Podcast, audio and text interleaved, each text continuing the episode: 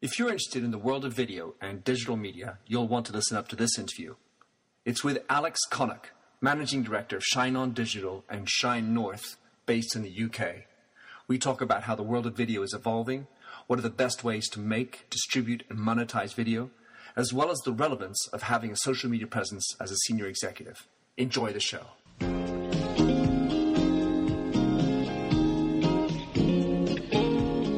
Welcome to the Minter Dialogue Internet Show, where we discuss brand marketing with a focus on all things digital. I am Minter Dial, author of TheMyndset.com. That's T H E M Y N D S E T, where branding gets personal. You'll find the show notes on the blog for the upcoming interview. Let's cut to quick. Enjoy the show. Good day. This is Minter Dial, and we are on the Minter Dialogue Show of on Skype direct beaming into Cheshire Cats, England. I have one line with me, a grand old friend from school. Uh, so, Alex, tell us who you are and what do you do? I, I'm Alex Connock. I'm a friend of Minter's from a long time ago from INSEAD. And I uh, work for a company called Shine, which is a large global uh, TV production company. And uh, I um, work in the UK and I um, run one of its TV production units called Shine North, uh, which is particularly specialises in advertiser-funded programming, and also, perhaps most relevantly for this discussion, a company called Shine On, which is the new digital content company that Shine has created to grapple with all the incredible opportunities that are coming our way on a daily basis in all the multiple platforms that we find in the digital world today. All right, so tell us what in Shine On you are producing. So give us some ideas, some names we can go and visit or understand. Well, in terms of Shine in general, we produce things like um, Master Chef, One Born Every Minute, The Hotel, Sunday Brunch, Got to Dance, um, lots of dramas. For example, in the UK last week we had Mayday and um, Broadchurch. You might have seen Spooks, Life on Mars, Hustle, big dramas that we made.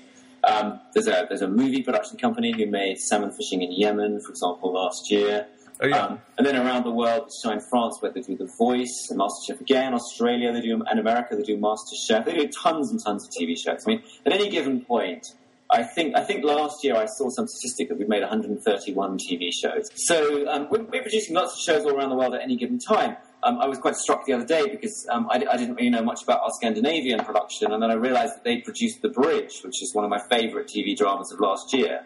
And interestingly, that drama is now being um, reproduced um, both in the UK and France as a co-production between Sky and Canal Plus uh, called The Tunnel, where the uh, action is transposed to the Channel Tunnel, and in America on the US border for FX Channel on the US Mexican border. So it's, it's a very global company, and, and, the content is very global. And the other thing the content is is very very um, transportable online. So a couple of years ago, even when you were packaging up the um, rights to produce a show and you were trying to pre-sell in order to raise the money to produce a show, you would probably have a line in there that said DVD pre-sale. Mm-hmm. And sometimes that would be quite a big number. So someone was telling me on a drama the other day that they'd done, I think it was 500 or even 700,000 pounds worth of DVD pre-sale against the big drama series. Wow. Now that would have disappeared. And what you'll be replacing it with over time, although it has, the numbers haven't matched yet, is a Netflix or an Amazon or a Hulu pre-sale or what have you. So the, if anyone had any doubt that there was a, if you like, a merger or a synergy between the TV distribution and the online distribution, they need to disabuse themselves that doubt, doubt right now because actually these things are, are, are, incredibly synergistic. Not only that, but on the development side, so if you think of the constant quest of any show business company is to come up with the next talent or the next project or the next idea, it's becoming increasingly possible to start thinking about doing development online on YouTube.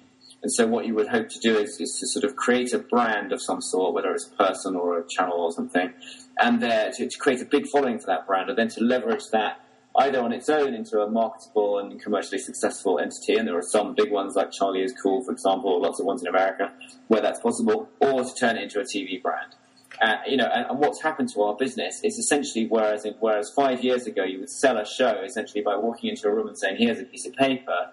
Now it's just as likely, except in drama, that you would walk into a room and say, "Click onto this Vimeo link or this YouTube link, watch this tape, and then that's what the show is like." And that exact sequence of events happened to me this week, where one of my colleagues spent two days in his kitchen editing a video for a particular show idea that we'd had, and he essentially he, he made what's called a sizzle tape, which is where you um, cut up a kind of mood board, if you like, of the show, as a sort of two minute long movie mm-hmm. trailer, if you like. And he sat in his kitchen doing that. I went around, you know, we had sandwiches and all that.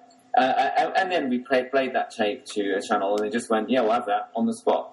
That's how, and that's how that's how the business works now. So, Shine On is about taking that world, grappling with it, and and, and creating business around online distribution. Mm-hmm. And all right, so compared to the past, and now we have new lines with Amazon or Hulu and so on to what extent has the production changed? Is there, I mean, is there anything that changes upstream, or is it just about reformatting it, rejigging it? Does it? No, that's interesting. An interesting question to which the answer is yes and no. So, so I think a, few years ago, if, you, if you'd asked people, they were very concerned that what was going to happen with um, the arrival of online was that um, there was going to be a kind of lowest common denominator approach to content, mm-hmm. and um, because of the multiplication of channels, that the aggregate amount of money available would be diluted more times, and therefore the average budget per hour or per minute would drop. And the people were really concerned about that. And at, at the various TV conferences, that was what was talked about.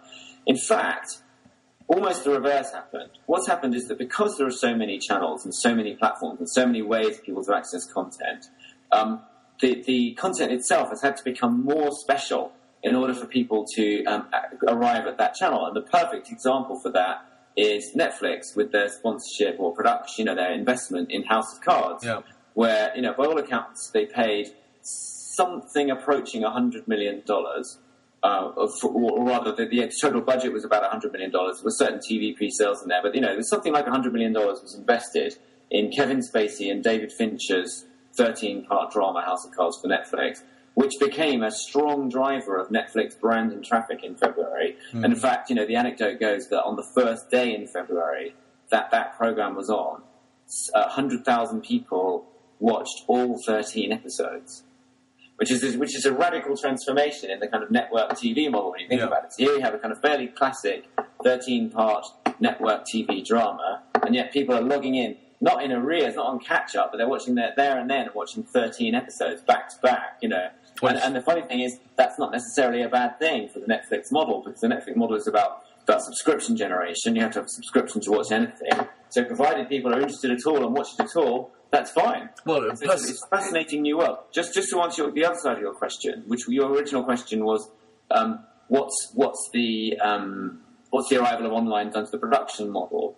On the other end of the equation, economically, it's a radically transformed model. So, for example, we're making a channel called Nail Something on YouTube with two um, girls who, who teach um, young teenage girls how to make, make their nails, you know, nice. And uh, that, you know, the, the, the, production cost on that is very, very, very low indeed. And most YouTube production um, models are very, very low.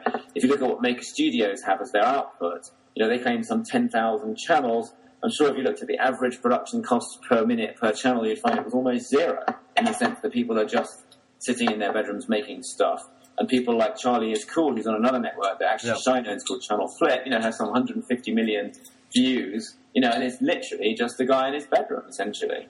So um, it, it, it's, a, it's a very, very, it's like the universe itself. It's expanding outwards in every direction. and that makes it, you know, really, really interesting and fun. You know, I think the big qualification, if you like, is that not everyone's going to win. And so, you know, you have to engage yourself on a daily basis mm-hmm. with the simple challenge how on earth are we going to make money out of this? Because there are a lot of people not making money. Yeah, so you have this feeling of being at the beginning of the universe, and I can totally feel that. And you, on the one hand, you have to get better, better quality. On the other hand, funnily enough, it doesn't have to be more expensive. And so the question I have as a business guy running this company: How do you evaluate market share? Um, well, yeah. Um, uh, I, well, I evaluate market share by who's paying us and how much money we're being paid by people to make stuff. You know, I think that's the best way of evaluating market share. Right, because it's such a new world. There's no yeah, real, if I was, if I was no benchmarking. A good example of that is advertiser-funded programming, whether on TV or online. So if I was to attempt to scope out the market for advertiser-funded programming, I could come up with some notional sort of uh, pie chart or something that showed the amount of money theoretically involved available in the UK for TV programming sponsored. But that would be an entirely random statistic hmm. because mm it's money that could otherwise be spent on display advertising or TV advertising or online marketing or any of the other things that they could spend their money on as media buyers. And it, it's not as if at the beginning of the year a specific amount of money is hypothecated by every media buyer in Britain and then aggregated into a, a, a total um, fixed budget for advertiser-funded programming. What happens is that you're in the marketing mix like everybody else, and you're desperately trying to win that money against all the other places that could win the money. So it's a very, very tricky thing to do to say I'm going to I'm going to determine the size of the market and what have you, or even what percentage of the market I've got. Hmm. And probably the better thing to do is just to say let's go and get some business. Yeah, exactly. You know. Be an entrepreneur.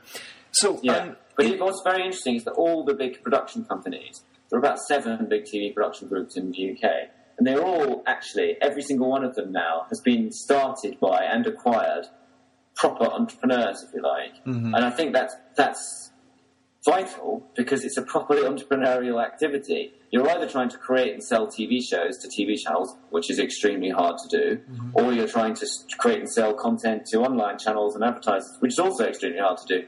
And in neither case is it some is it some sort of automatic corporate thing like being a gas company or an oil company or what have you, where there's a kind of automatic line of customers outside your office every morning. It, it's really difficult, you know, and I think one has to approach it in an entirely entrepreneurial fashion.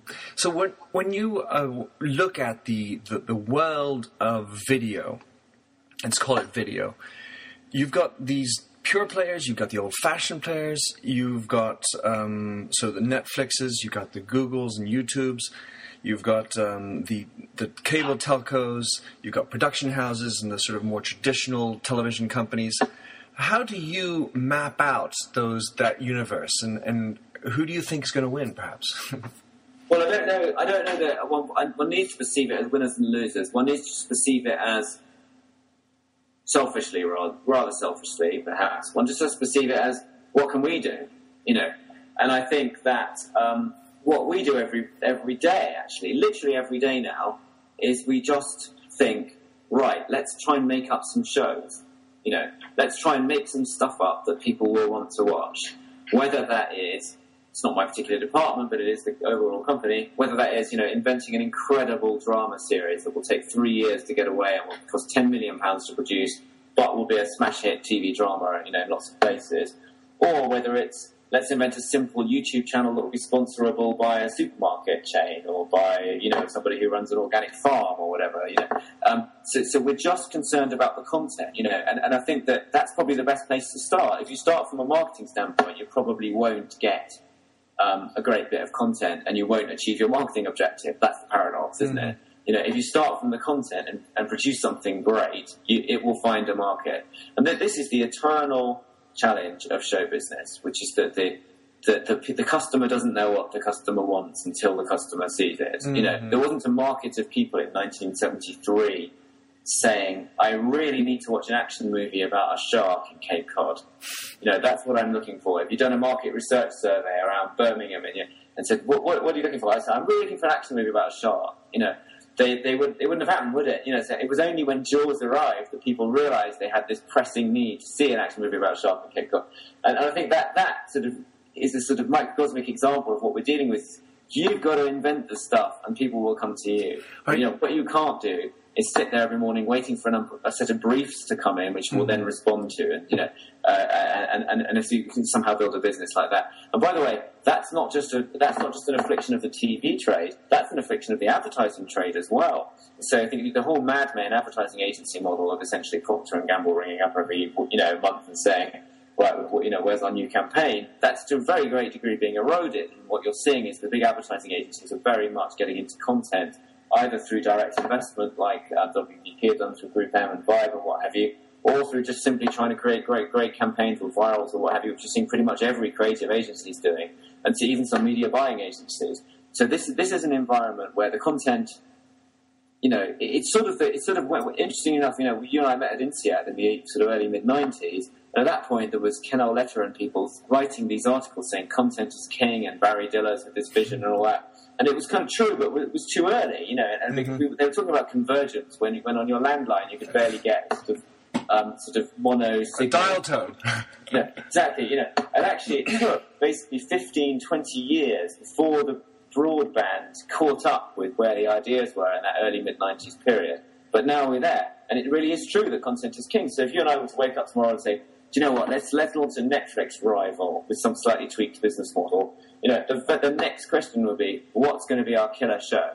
You know, what's going to be the show? Our Sopranos, our Mad Men, our Breaking Bad, our you know House of Cards, or whatever it is. because it's only when you've got a killer show that you've got any kind of content proposition. Mm-hmm. In the UK, BT, which is the big phone company, um, are trying to rival Sky in the sports broadcasting field, as you probably know. And um, you know they they've invested a lot of money in launching two channels this year, and um, now that they've got the channels, they need to get the content. And so it's all about the content now. It's about the sports rights they can get. It's about the shows, the entertainment shows, and what have you. You know that. And so you know it always gravitates back to that's fantastic. We've got a network. Now what the hell's going on it? And that, and that that's as true of YouTube or Google Plus or Google Hangouts or Yahoo or Hulu or Netflix or Amazon or any of them as it is true of CBS or ITV or, or of France 3. Yeah, I totally get that. In a brand world, uh, we, we tend to use the same sort of terminology. You know, you're a brand, you're making shampoos or whatever.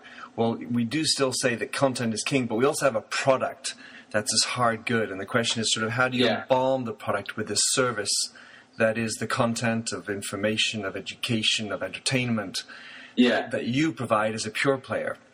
All right, so one of the questions I had for you, Alex, was how do you make money uh, with this great content? You know, what are the what are the best ways to to to generate money because the the models have so changed?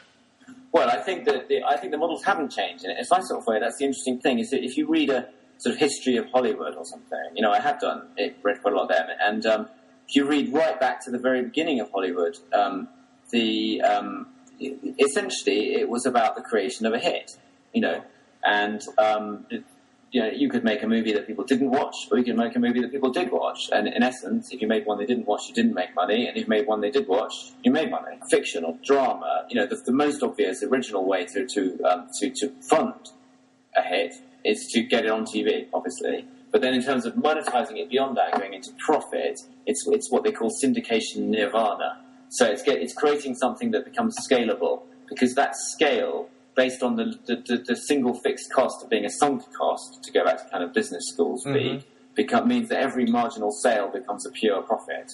And so if you think, now, why is Friends such a great thing to own? It's because the original production cost of Friends is long since covered. And so apart from the residual payment to the actors and the scriptwriters, um, it is essentially a pure profit operation rebroadcast, rebroadcasting Friends. Yeah. So everybody is essentially trying to create content, whether online or on TV, which um, which covers its costs in terms of original first run production, but then goes into some kind of syndication or re-extrapolation. Sorry, the phone. Um, sorry.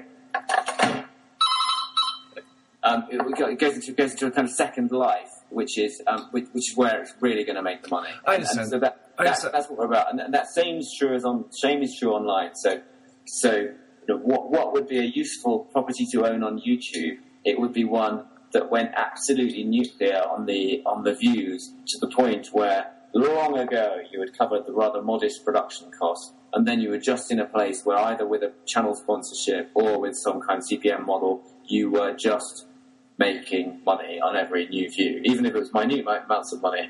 Um, you know that becomes very, very serious. You know that, that, that that's the place to be. I guess- So, so more than ever, people are concerned with creating hits. All right, so what, what I, I understand that, and what I was trying to get back to is the conversation we had a little bit before we going online, which was this notion of, of what are the different ways to channel and and make money out of a hit. So, you know, should we be vertical, have it on our own line, have our own distribution, or do we need to use distribution partners? Uh, should we be? How much can we make money by putting it out on YouTube? Just to look at the the different options that you have as a, in distributing great content. Well, they're, they're, they're, they're, so um, legion, it, it, it's bewildering on, on occasion. But, but but just thinking about our own business um, on in Shine On, we, we sort of segmented the market three ways, um, and I think it's probably quite helpful to do that. The first one is is if you like broadcast support, and so what we would do is if we would create a TV show, we would then seek to create additional online content around that show to give it a life. So, for example, if you have the MasterChef brand, that's obviously a brand that has a lot of traction with a lot of people around the world. And whilst they like watching it in Australia at 8 p.m. for an hour, they might also like to watch it at three o'clock in the afternoon if they're looking for a good Mauritian menu or Chinese menu or what have you. So if you create a second life for MasterChef. So that's the first way of thinking about it: is take these really big B2C brands that live on TV, which is still the preeminent means that people reach um, content, and, and, give them a second life. So it's no accident that Ricky Gervais is launching an online channel through YouTube. That was announced yesterday. It's no accident that Simon Cowell's launching a channel, and so forth. Second area is, is, is going to the pure play on the digital channels themselves. So you can do what Machinima or um, Channel Flip in the UK or Maker Studios do, which is you can create standalone channels. And if you look at the Maker Studios materials, you can see that they believe they can not only create channels, they've got about 10,000, they can create channel hubs, which have a kind of traction, but because they're all for mums or all for gamers or what have you. And then you can monetize them either through direct sponsorship from a sort of interested sponsor. So, for example, you might get uh, a comedy channel sponsored by an alcohol brand, um, or you can actually create um, um, you know, enough traction and enough views to actually make money, and, and, and you know, out, out, of the advertising. And mm-hmm. typically, the CPM sort of four to seven dollars, and, and actually uh, there's lots of dispute about whether whether the CPM is going up or down and so forth. But nonetheless, there, there is some magical figure out there for each given platform where if you're getting 100 million views, you can make a credible amount of money. But you need to be in that that level, and mm-hmm. getting 40,000 or 400,000 is probably not going to do it for mm-hmm. you. Mm-hmm. Um, and then the third one is direct direct creation of content for brands in a number of different fields. So um, for example, you could create a you know, project for Coca-Cola or Sony that worked on Facebook, or you know you could create a you know multi-platform project for a Unilever brand. And this is probably your speciality, you know. So you you know the content that aligns itself to the consumer brand is you know powerful. And the best example of that I've ever seen was in a project that Unilever did in China called Clear. It was, it was, it was a Clear as a dandruff shampoo, and they made a project called Unbeatable, which um, which was a drama about a girl whose job it is to market as a PR person the anti-dandruff shampoo mm-hmm. Um, and uh, just by pure coincidence, um, the Chinese word for uh, for the for clear was also dandruff. So, so it was a kind of perfect synergy. And so it's a drama about a girl marketing shampoo that was in itself um, a, a the drama. name of the problem. so, so it was, a, it was a brilliant drama. And, and, and if you looked at the Unilever presentation on it, it was incredible the traction they got. You know, vast numbers of views in every single platform, every social media, half a billion video views. You know, off on, online. You know, smash hit TV traction and and so forth. You know that it was almost the perfect place to do it, and the perfect example of where brands want to be. I think the guy who did it, one of the guys who involved at Unilever, was a fellow called um, Jeff Seeley, who's a very clever guy, and he he said in some session I did with him that, that Unilever are looking to spend some 30% of their global advertising spend now on on content. I mean, you know, you, you may want to check that with them, but that was that was some figure that sort of, sort of notionally I, I came across, and I think that's a really interesting thing is that is that you know very very big brands like that have decided to directly spend on content, and so that third area of on the online content monetization is you know let's let's let's create content for brands, you know, mm. and and this is not any kind of rocket science. I mean, you would struggle to find any advertising agency or even PR company worth their salt in the Western world who are not now engaged with the business of trying to create content for brands. You know, it's absolutely core to, to what everyone's doing. Similarly, you would struggle to find any TV production company which does not at least have ambitions in advertiser funded programming at certain certain level, even though there are lots of regulatory challenges around that. You know, and so everybody both on the production side and the, um, if you like, traditional advertising side, is gravitating towards this same point, this kind of nexus point it is most certainly an interesting area, and, and this this uh, this Unilever thing also shows you how powerful China is as a market. So, a last question for you, Alex. We are on in a digital space in Shine On, and you are a digital dude. You're living the social media world as a top executive, and and this is not a common thing yet. It, I think one day it shall be. So, my question to you is: How did you come into it, and how are you living it, being a social on social media? Well, it is. A, it is a common thing, actually, and certainly in our space, I would say it's common to be really, really engaged with social media in our space, and it's also quite common to not be really, really engaged. But I, I don't think it's at all exotic to be engaged. And if I look at Twitter, you know, as it sits right in front of me now, I can see the heads of lots of rival and friendly companies that I've worked with or you know trying to compete with, um, all beavering away, chatting away on Twitter about everything. And I think that it's no surprise that in show business, to, to give it its broadest definition, um, people are um, doing this because because show business has always been about engagement with the customer. Mm-hmm. You know, why would you not want to have a two way conversation with the customer? Interestingly, one of the most interesting things we're doing at the moment is we realised that we had an enormous resource, we had lots of Twitter followers for lots of our shows.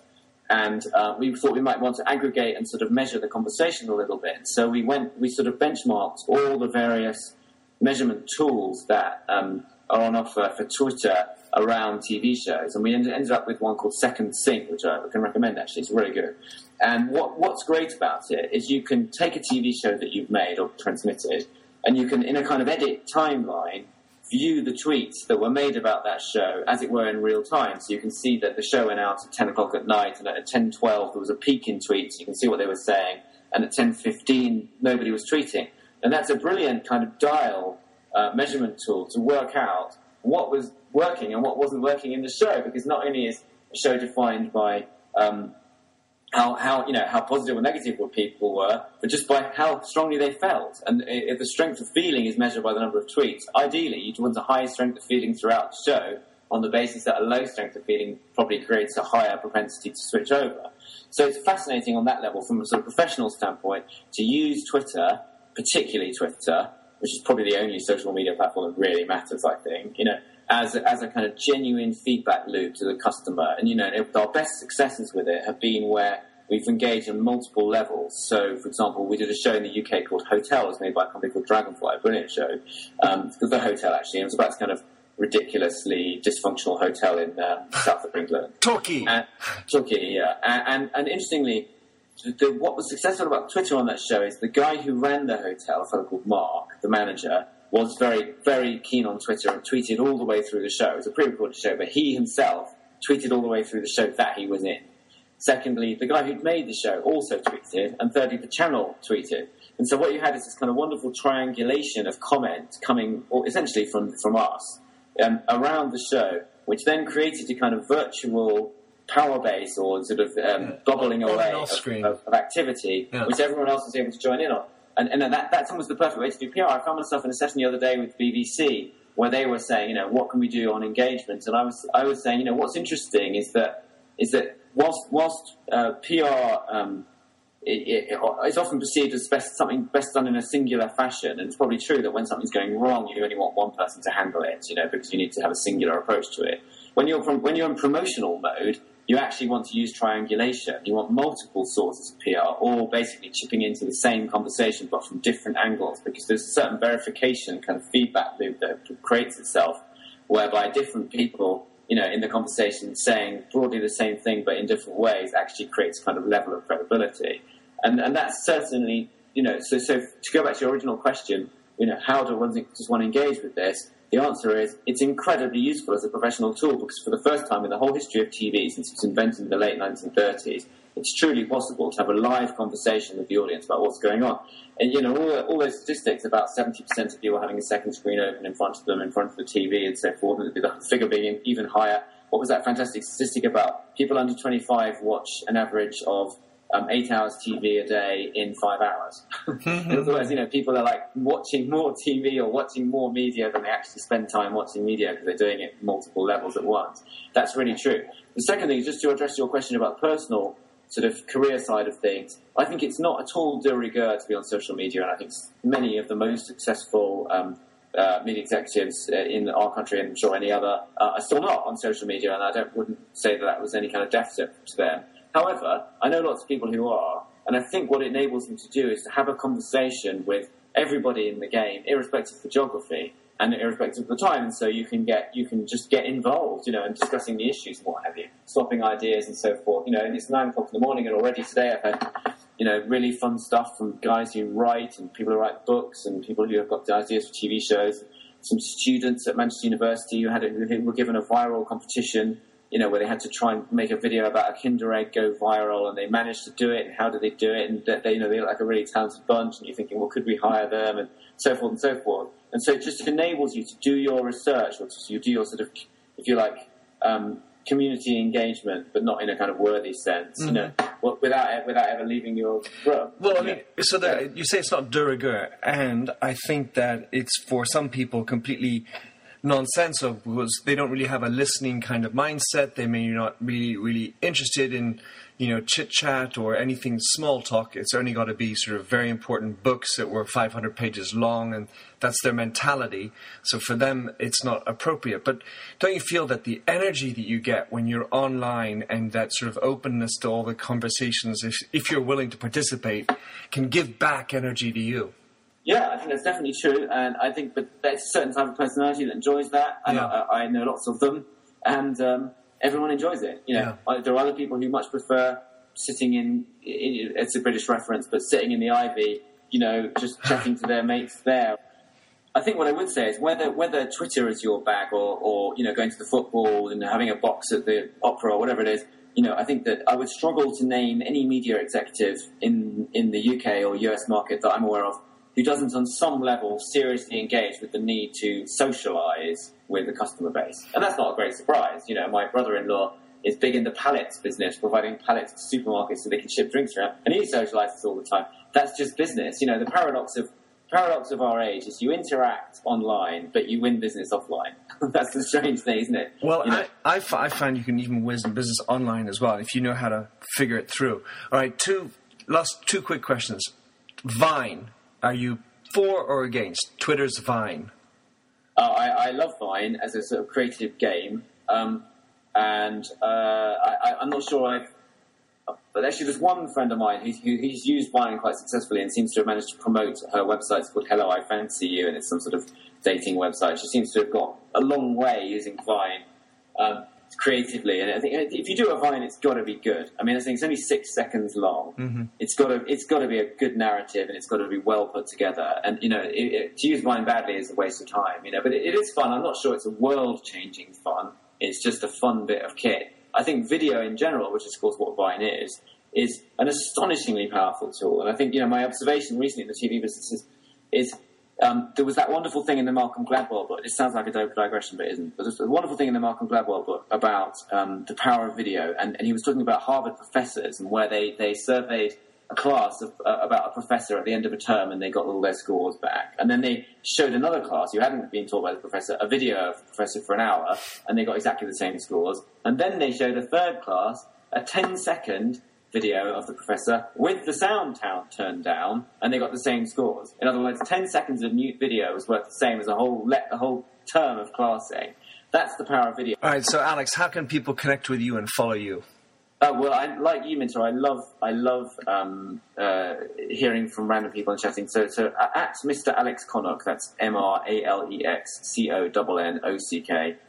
Always welcome any kind of conversation. Um, and if you'd like to look at our website, shineondigital.com, uh, just launching now. It's a, it's a, great little bunch of people, and it, it's going to be a great, a great venture, I think. All right, beautiful. Alex, you can uh, return to your weekend life. Thank you very much for being on the show. I look forward to following you.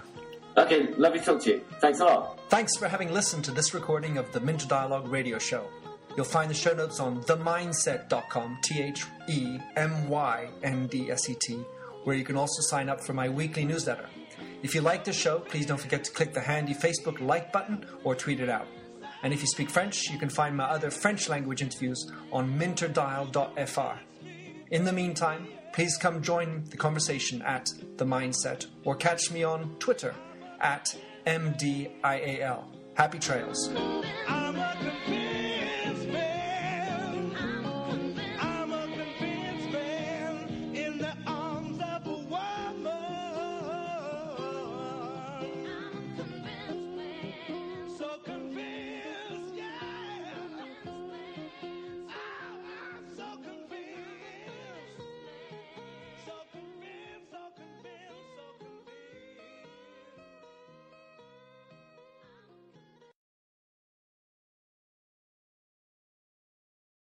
Welcome, change agents, to your go to place for stories that ignite your spirit, fuel your purpose, and connect us all.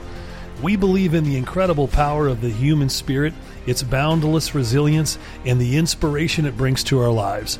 On the Driving Change podcast, we'll journey together through the extraordinary yet very relatable experiences of some of the most amazing people on earth. Our mission? That through these stories, we might just spark change within you and awaken a newfound motivation to harness your unique gifts to make a real difference in the world. So get ready to be inspired and join us on this incredible adventure. You can find the Driving Change podcast on Apple Podcasts, Spotify, iHeartRadio, or wherever you love listening to your favorite podcasts.